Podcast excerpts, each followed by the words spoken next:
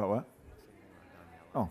Hey, you know what? Um, I'm just going to invite Pastor Kelly. We, uh, we forgot about something, and it's really important. So here we go. Um, uh, sorry, I meant to, meant to do this earlier, but um, many of you might remember we prayed for a little baby down in Colombia, Myron and Myrna's uh, granddaughter, Daniela. And, um, you know, the doctors were saying she wasn't even supposed to make it to birth. She wasn't supposed to survive, had lots of health issues, things like that. And this, this church came together and just declared things over her, um, um, broke the plans of the enemy, and just prayed life over her. And I think tomorrow is her, her one year birthday. Tomorrow. So praise the Lord. So we just, uh, Lord, we just praise you and thank you for that, for life, and for the plans that you have over that little girl um, over the plans of the enemy. So we just praise you and thank you. Lord, just release destiny over her. In Jesus' name, amen. Do it again, God. Wow, that's a power of a praying church right there, and uh, and and people I think all over the world praying. So, oh, I love it. I love. I remember when we first got the the, I don't know, it was a phone call or email or something, and and the you know the doctors were thinking that they may have to um, remove the pregnancy, and and oh man, and and you know my heart and my wife's heart, and we're just like no God, no God, and everyone started declaring life, and uh, got grandparents back there that are just, uh, you guys look like your smiles are going all the way around your head. That's that's cool. That's kind of a miracle. Hey, um, we're in a we're in a sermon series called uh, "The Big Reveal," and the subtitle is "What Hard Times Reveal." And we found out last week, if this is your first time with us, we found out that hard times actually reveal some things. And do you know there's a promise of the Lord that uh, you will experience hard times. And I know that's not a whole lot of uh, goosebumps, and you know, like I mean, we want to have something where we're gonna, you know, all the hairs on our body stand up, and we're like, "That was great, Pastor Jonathan." But we just got to have some some reality every once in a while, right? And uh, hard times are going to come. John 16 says, uh, in fact, the, the verse says this These things I have spoken to you, that in me you may have peace. That's Jesus talking. He says, In me you'll have peace. But then he says this He says, In the world you will have tribulation. But be of good cheer, I have overcome the world. And I love that. It's kind of, he, Jesus perfected the sandwich principle where you, you give him some good, put the negative right in there, and then slap on some good right at the end. I love it. I love it. But isn't that, isn't that just an interesting thing? And, and so when you're going through some hard times, you can know that, oh, in this world, there will be tribulation. Um, and so, what I wanted to focus in for a few weeks is what happens when we're in those hard times, because we're all going to face it. If you haven't yet, you will. And when those hard times come, last week we, we, we found out that hard times reveal our faith. That it's like this, uh, it's this, it's big reveal that you get to see what level of faith I have in this moment. Have any of you ever had an opportunity to walk through a hard time and realize how much faith you have?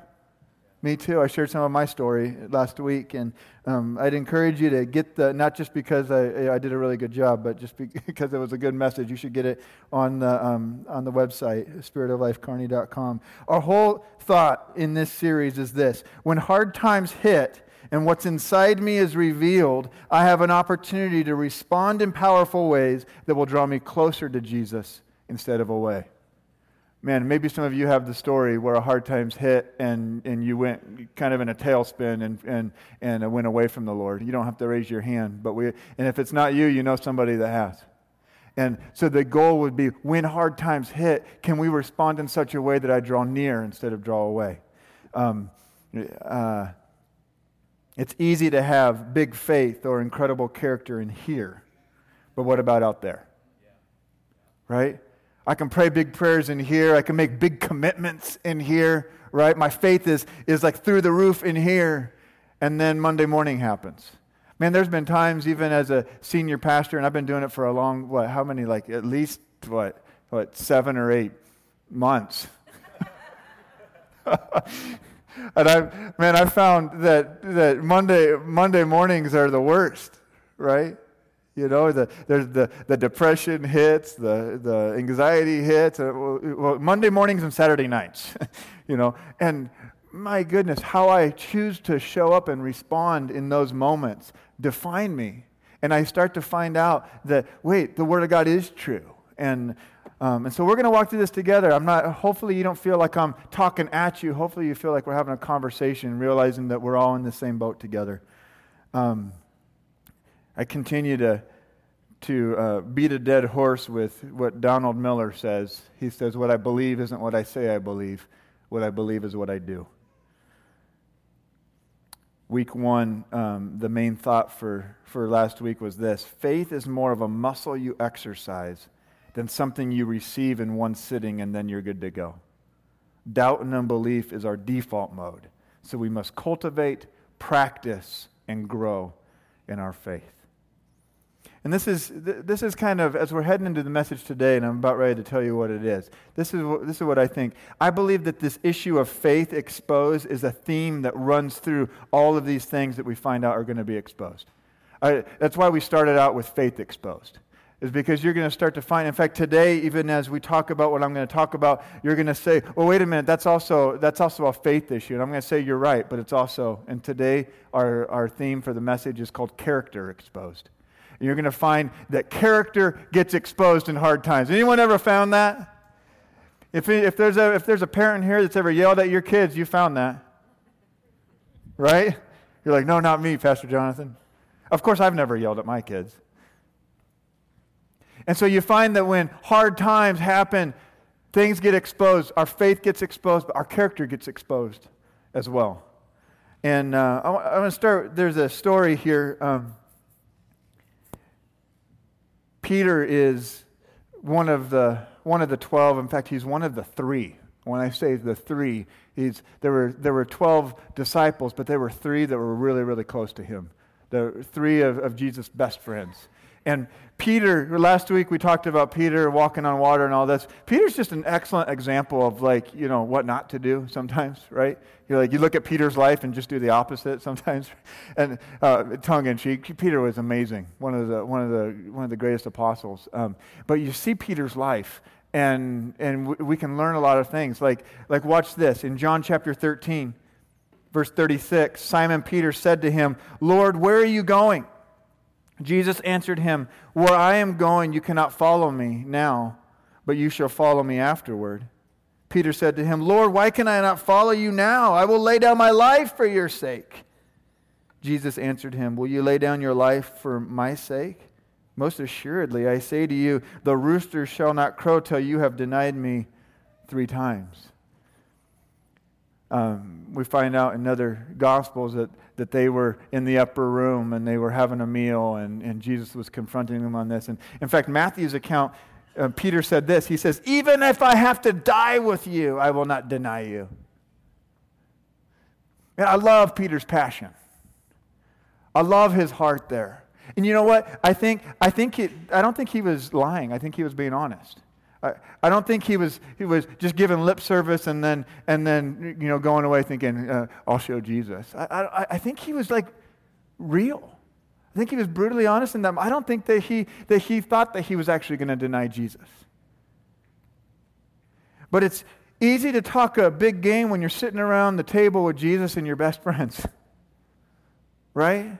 It's easy to sit there and say, I will always, or I will never, or I will lay down my life, and I will whip out my sword. And I mean, right? I mean, it's, that's, that's the easy part. The, the, the hard part is when you actually leave that room and act, have to show up the way you just said you were going to show up. Maybe some of us have said some similar things. I, will, I would never deny Jesus. I would never stop tithing. I would never cheat on my taxes. I would never steal. I would never lie. I would never commit adultery. I would never slander or gossip. I would never. We've all been there. We've all made the huge statements in here, and then the pressure is on, and we have to decide if we're going to keep our commitment, if we're going to do what we said we're going to do. Is it getting real in here yet?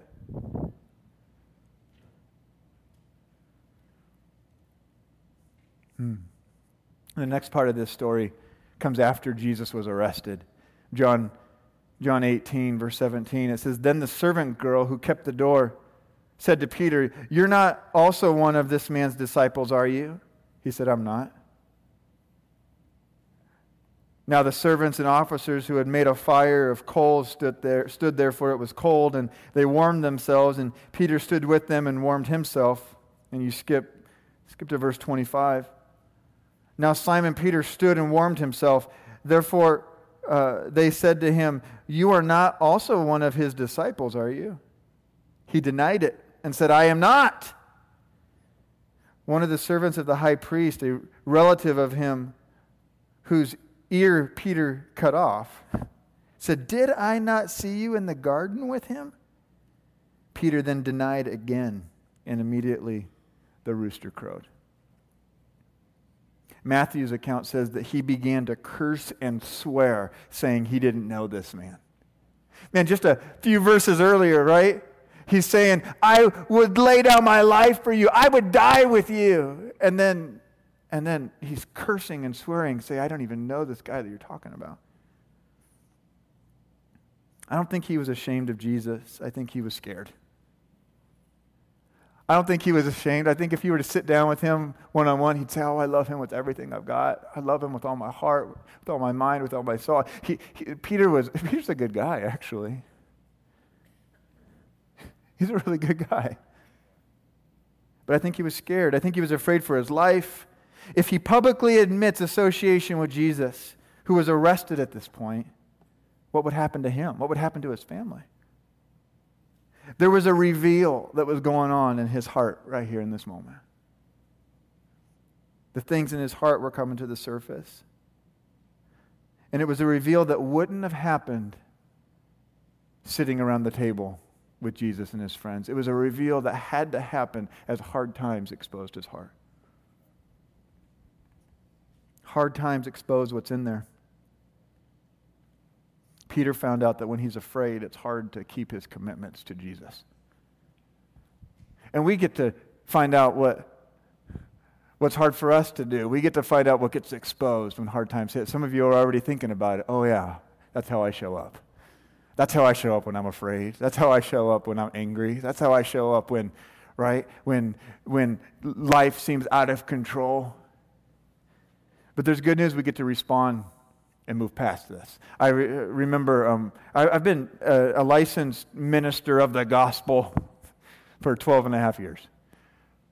Longer than some, shorter than most. and uh, I remember early on, um, probably within the first one or two years of being a pastor, um, being, I was on staff at a, at a church. At that point, I was on staff at my dad's church. And um, I remember I, um, you know, it was kind of my first ministry gig, and and I was I I don't know I wasn't paid very much. It was probably like twenty thousand a year or something like that. You know, I was single, so I mean it worked, and uh, and, and, you know, so that was kind of kind of the way it goes. And I um, I was hitting some hard financial times. Not a whole lot of I mean, and I and I worked, you know, fifty 60 hours a week or more doing this and you know there's not a whole lot of room for part-time jobs and all this and hard anybody ever hit some hard financial times yeah and uh, and you know what i found was exposed in my heart when i hit some hard financial times when i was you know young in ministry. I had a card in my wallet that says i was a pastor. You know what, what was exposed? That i had trouble tithing. In fact i would um, it, it, i would just miss it a couple times. Like I'd miss the, uh, you know, the um, the tithing, you know, maybe like maybe like one Sunday, you know, that I'd make it up the next, or I'd, I'd miss it like one month and try to make it up the next. But what I started to find out was as these hard times would hit, um, and in my heart that I was having a hard time trusting the Lord with my money, that one month led to another month, and I ended up having like most uh, six months to a year behind on my tithes. it's like it's almost like behind on my taxes or behind on my you know whatever payments and but and, and maybe this doesn't minister to everybody, but for me this was a big and I was a minister of the gospel. Some of you guys say are like thinking shame on you, Jonathan. I go, I don't receive that in Jesus' name. but it was a reveal. I remember having to like humble myself and call the the um, secretary of Open Bible who's a lawyer and being like, hey, uh, I don't know how else to say this other than uh, I, because my ties, my ties actually go to Open Bible National. And uh, I'm like, man, I just, uh, I'm behind on my tithes. And there was grace, there was love, and got myself on a little bit of a plan do, because it wasn't for them it was for god it was like it, I, didn't steal from the from the organization i was stealing from from from god from jesus and oh my goodness what a reveal um, I, good news i've been tithing ever since. All right? If you if you guys were wondering does he still? Yeah no no I, i've been tithing. The main thought today is this. Hard times not only reveal the present quality of my character, they also produce character if I choose to persevere. Hard times not only reveal the present state or the present quality of my character, but it also produces character if I choose to persevere. And this, is, this is huge. This is big. You get an opportunity. Hard times hit, and there's an opportunity. And I can choose to persevere, and I could choose to develop character, or I could retreat. Our main text today is Romans chapter 5, verses 3 through 5. And it says this And not only that, but we also glory in tribulations. In other words, hard, hard times. We glory in tribulations, knowing that the tribulation produces perseverance, and perseverance, character, and character, hope. Now, hope does not disappoint because the love of God has been poured out in our hearts by the Holy Spirit who was given to us. And so I want to talk today for the next few minutes about the journey of character that produces the, that it produces in the, in the life of a believer. And so, number one, as, as we're on this journey to see character produced, um, number one is perseverance produced. And we, we, see this, um, we see this in Romans 5 that this first thing that says hard times hit, tribulations hit, and, and out of that hard time, the first thing that's developed or produced is perseverance. Um, Ephesians chapter 6, verse 18, uh, Paul talking, he says, praying always with all prayer and supplication in the Spirit, being watchful to this end with all perseverance and supplication for all the saints. Hebrews chapter 12, verse 1 and 2 says this Therefore, we also, since we are surrounded by uh, so great a cloud of witnesses, let us lay aside every weight and the sin that, that is set before us, looking unto Jesus, the author and finisher of our faith, who for the joy that was set before him endured the cross, despising the shame, and has sat down at the right hand of the throne of God. James chapter 1, one of the classic verses on perseverance, says this, starting in verse 2 My brethren, count it all joy. Just pause there for a second. Hmm, joy. Right? When you fall into various trials, knowing that the testing of your faith produces patience. That word patience, it also means tribulations or, or perseverance. It, it, it, I'm not tribulations, um, perseverance or, or endurance. That's what patience means here in this verse. But let patience or endurance or perseverance have its perfect work, that you may be perfect, complete, lacking nothing. I love that verse. It's the it's consider it one one one translation says consider it pure joy when you face trials. Pure joy, the purest form of joy when I'm facing hard times. It's like, how does that work? And then, if I want to be perfect and complete, lacking nothing, lacking nothing, I learn how to persevere. If you choose, hard times can become the environment where perseverance is produced.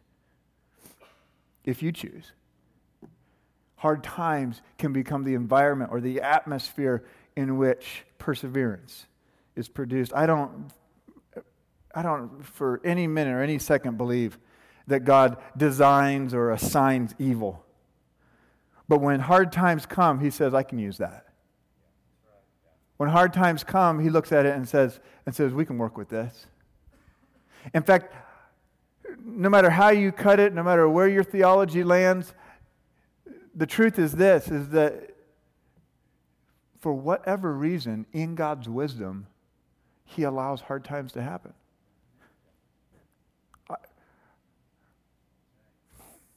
It stinks. It really does.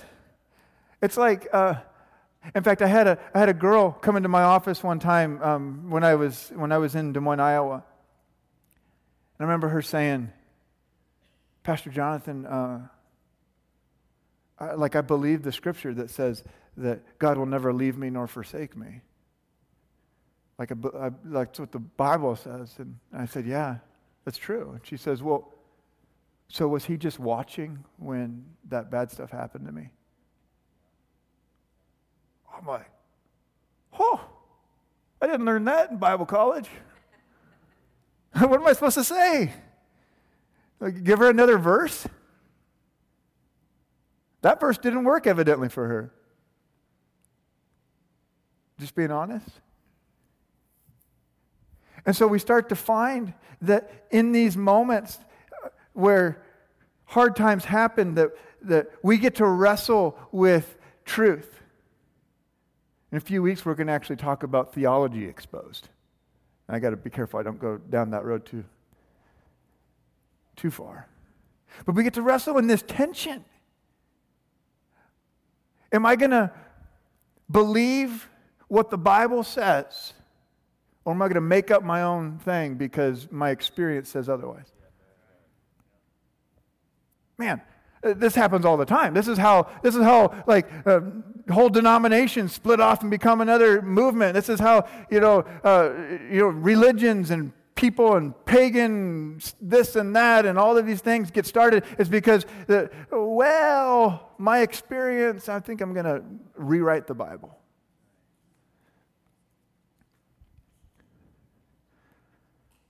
So, man, what, what gets revealed in hard times is a big deal. This girl started finding out that what gets revealed in hard times is that it's God's fault. I mean, all of us have been there. He's big. He spoke the worlds into existence.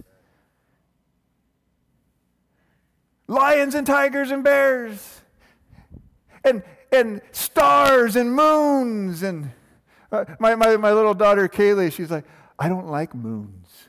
you don't like moons? It's because it, moons represent nighttime, and she doesn't like the dark right now for some reason. We're praying against that. I don't like moons. But you've got this God of the universe, universe, universe, universe. And he's so big, and he spoke everything into existence. And because he's that big, well, then he must be that much in control. And if he's that much in control, then that must mean he could have stopped it. He could have saved me. He could have snapped his fingers. He could have sprinkled some pixie dust and it would have been all better. And that's the tension that we live in. And all I know is truth. All I know is that he loves you that when you're going through the hardest time you can think of, is that that's like the most special moment he has with you because the Bible says that a broken and contrite heart he has yet to deny. All I know is that as a daddy, he wants to hold you when you're crying and when you're hurting, and it's special for him. I know that because I'm a daddy. And my daughter was throwing up last night. It was, oh, I mean, we don't need to go into details, but but I was holding her and snuggling her, and it was like I wished I was praying. I was going against the enemy with everything I got, and all my biggest faith prayers were coming out. And, and but I'll tell you what, put all that aside, it was such a special moment with my daughter. You, you get the, the idea what, if there was like a, a, you know uh, imagine like your daughter or your kid or something and they're, they're learning how to ride a bike and, and they're, they're riding and you let them go and they, they're just they're you know this is awesome! Boom! And they like you know go over the handlebars and they like scrape their knees and their side and their bloody nose and their you know grass and twig poking out of their head and all this. And you pull them in and, and you clean them up and you, you let them like sit on your lap and you're rocking them in the chair and, you, and all this stuff's going on. And I mean, and, and, and, and you're sitting down with them and this is like a moment, this is a special moment that you'll never forget for the rest of your life as a parent, you know. You fast forward like 20 years down the road, and they're sitting in a little bit different chair. This is more of a leather recliner or a leather couch, and there, there's a therapist that's talking to them, and somehow they end up remembering there was this one day when my daddy didn't save me when I fell and hurt myself on this bicycle. And that moment that was so special to daddy, because of perspective, ends up being a trauma for a little girl. Is everyone following me? And so we get to see what gets revealed when hard times hit. And I'll tell you this regardless of what you believe, regardless of where your theology stands, regardless of what you've walked through in life, you may even say, like the movie The Count of Monte Cristo, but I don't believe in God. It doesn't matter because he believes in you. Because he believes in you. And he wants to draw you in and pull you in like a daddy. And I don't even know where I'm at. Jesus.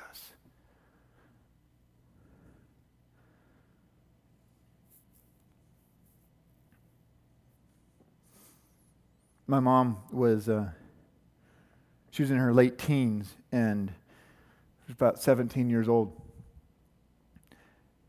And uh, her stepdad was traveling as a salesman, doing different things. I think he was actually on his route, even sold things to University of Nebraska uh, at Kearney and all these different things. And um, I don't know exactly what his job was, but he was on the road a lot.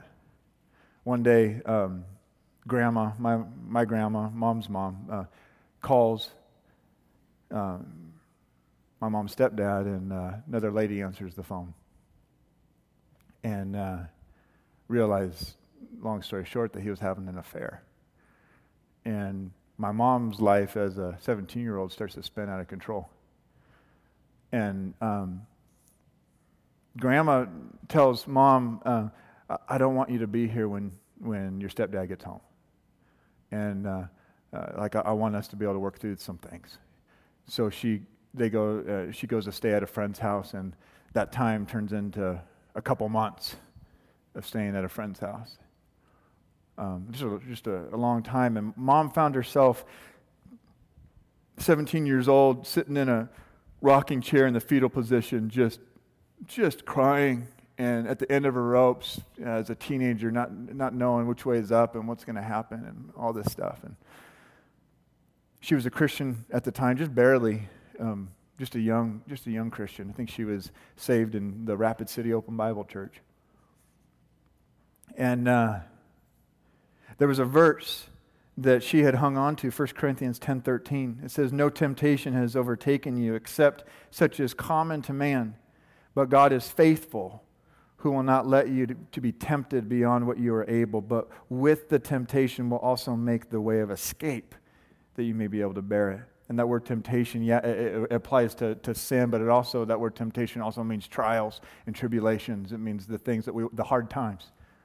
And my mom was sitting there quoting this verse and saying, But you promised, but you promised that, that, that you wouldn't put me through more than what I could handle.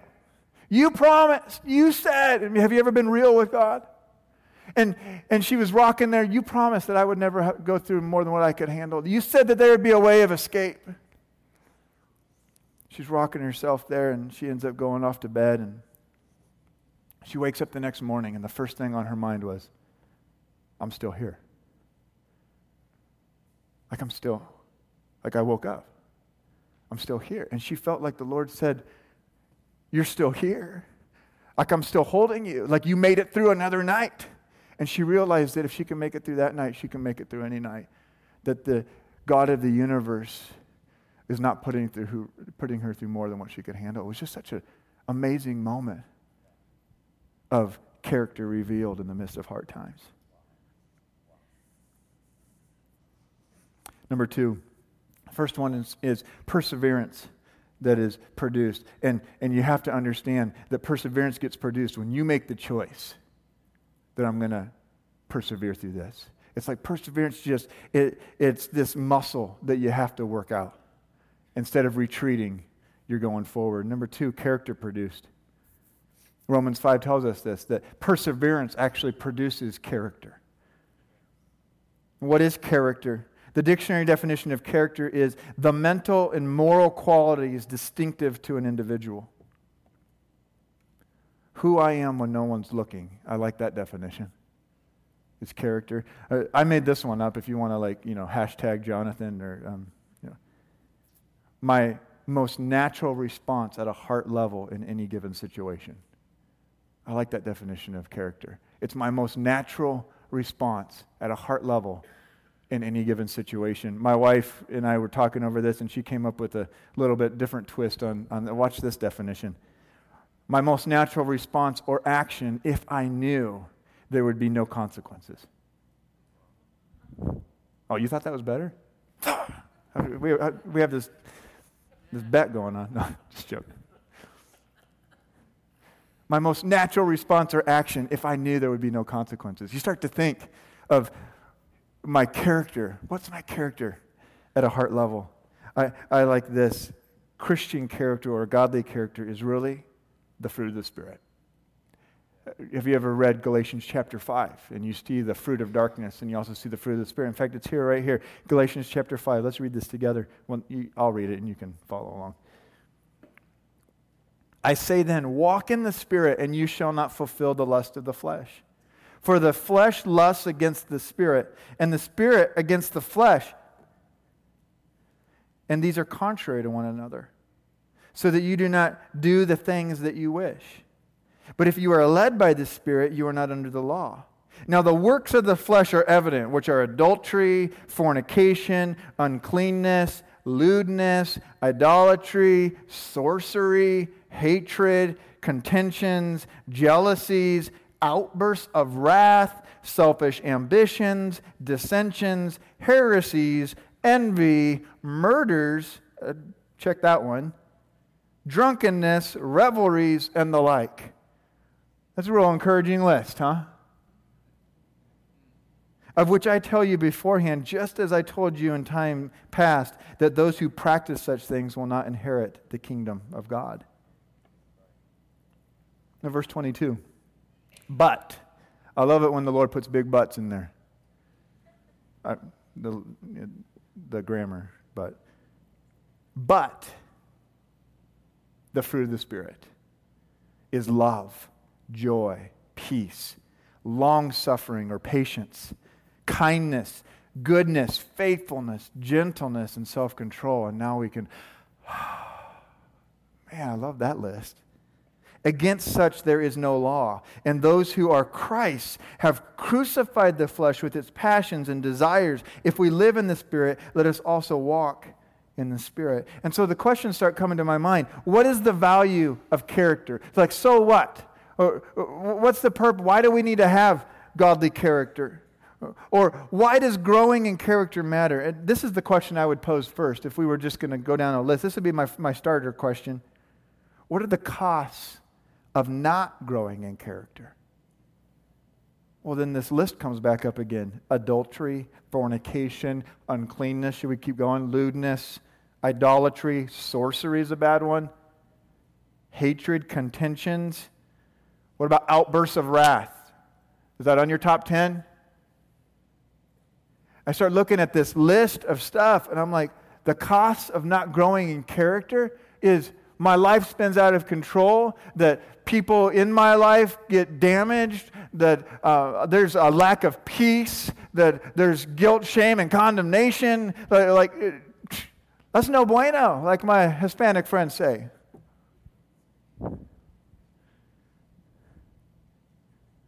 I think there's some obvious costs with the fruit of the flesh.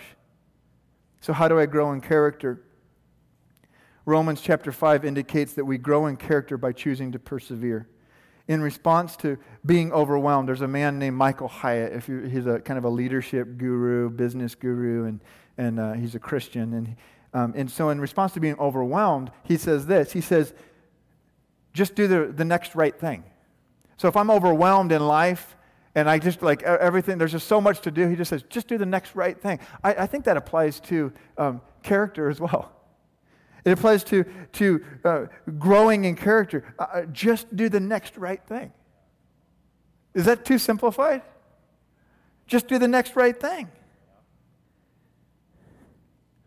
The Bible indicates that there's a, another value of character, not just the opposite of the fruit of the flesh.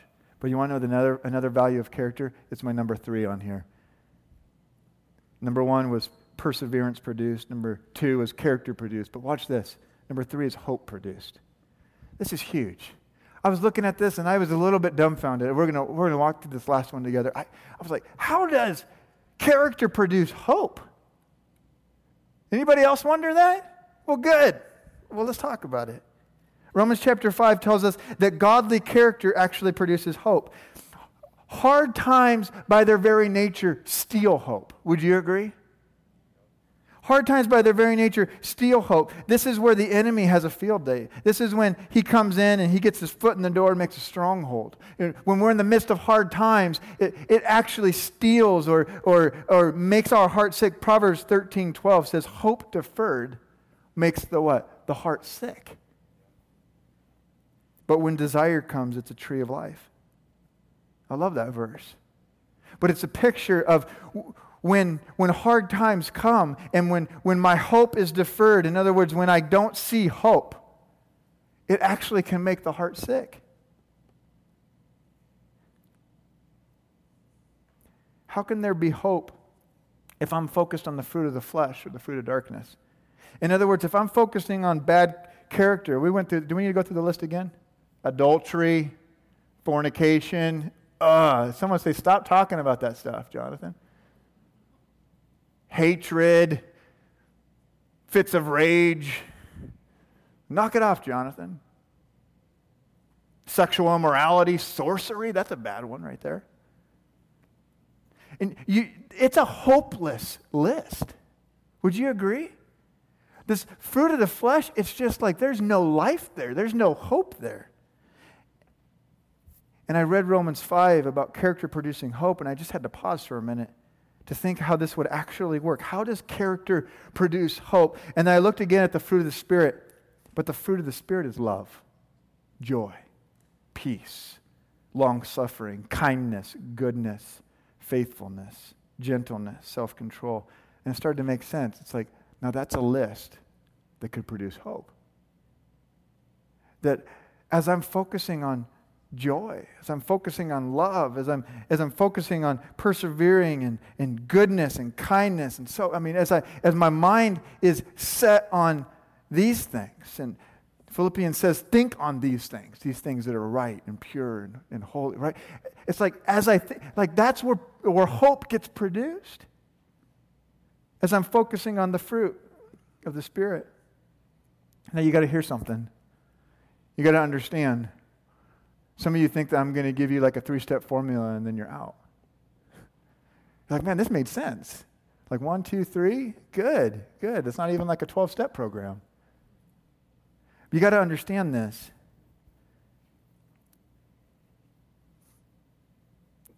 All this I just preached is impossible on your own. Let me just be real encouraging here.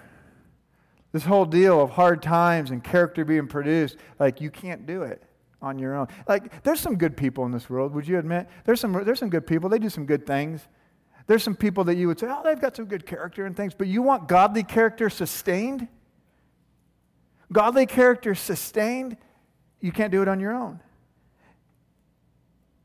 You can't do it on your own. It's uh, it's not produced just by you doing your own thing. You just making some right choices. Godly character sustained is because of the Holy Spirit, because the Spirit of living God. You remember the fruit of the Spirit we just talked about? It's His fruit. The fruit of the Spirit, it's His fruit. And in order for me to produce the fruit of the Spirit or this character that we've been talking about, I have to come into agreement with the Spirit of living. I have to have Him living inside me. You want to just do this thing on your own, man, good luck. But the Spirit of the living God needs to be inside you. Character won't be produced through perseverance without the Spirit of the living God. Hope won't be produced through character, through character without the Spirit of the living God. He is the X factor. The more you choose Him in the midst of hard times, the more Romans 5 actually works and hope is produced. So you remember Peter? You remember that? You remember denies Jesus three times and all this stuff? Sometime after the resurrection, this is what happened, John 21. So when they had eaten breakfast, Jesus said to Simon Peter, Simon, son of Jonah, do you love me more than these? He said, Yes, Lord, you know that I love you. He said to him, Feed my lambs. He said to him again a second time, Simon, son of Jonah, do you love me? He said to him, Yes, Lord, you know that I love you. He said to him, Tend my sheep. He said to him a third time, Simon, son of Jonah, do you love me? Peter was grieved because he said to him the third time, Do you love me? And he said to him, Lord, you know all things. You know that I love you. Jesus said to him, Feed my sheep. Most assuredly, I say to you, when you were younger, you girded yourself and walked where you wished, but when you are old, you will stretch out your hands, and another will gird you and will carry you where you do not wish. This he spoke of, signifying by what death he would glorify God. And when he had spoken this, he said to him, Follow me. Watch this. Not only was Peter's character revealed, in those chapters we read about. But then he has this encounter with Jesus sometime after the resurrection where Jesus says, Do you love me? And, Jesus, and Peter confesses his love and commitment three times. And I love that. Three times he denied, three times he confessed his love and commitment. It was like this reconciliation, like, like you're, you're back. Like we're good to go. Let's, let's get back on this journey. Come and follow me. But you gotta, you gotta hear this. It, remember our, our quote that we say all the time. What you, the, what you believe isn't what you say. You believe what you believe is what you do. Like, this is great, Peter. You said it again. You confessed your undying love and commitment to Jesus. So what? Watch this. At the end of Peter's life, when what Jesus was prophesying, Peter stretched out his hands and he died on a cross. Actually, he died upside down for his faith, for his Lord, for his friend. And you see that not only was his character revealed, but his character was produced in hard times. How about that? That's pretty cool. There's hope. There's hope. Let's stand and Pastor Kelly.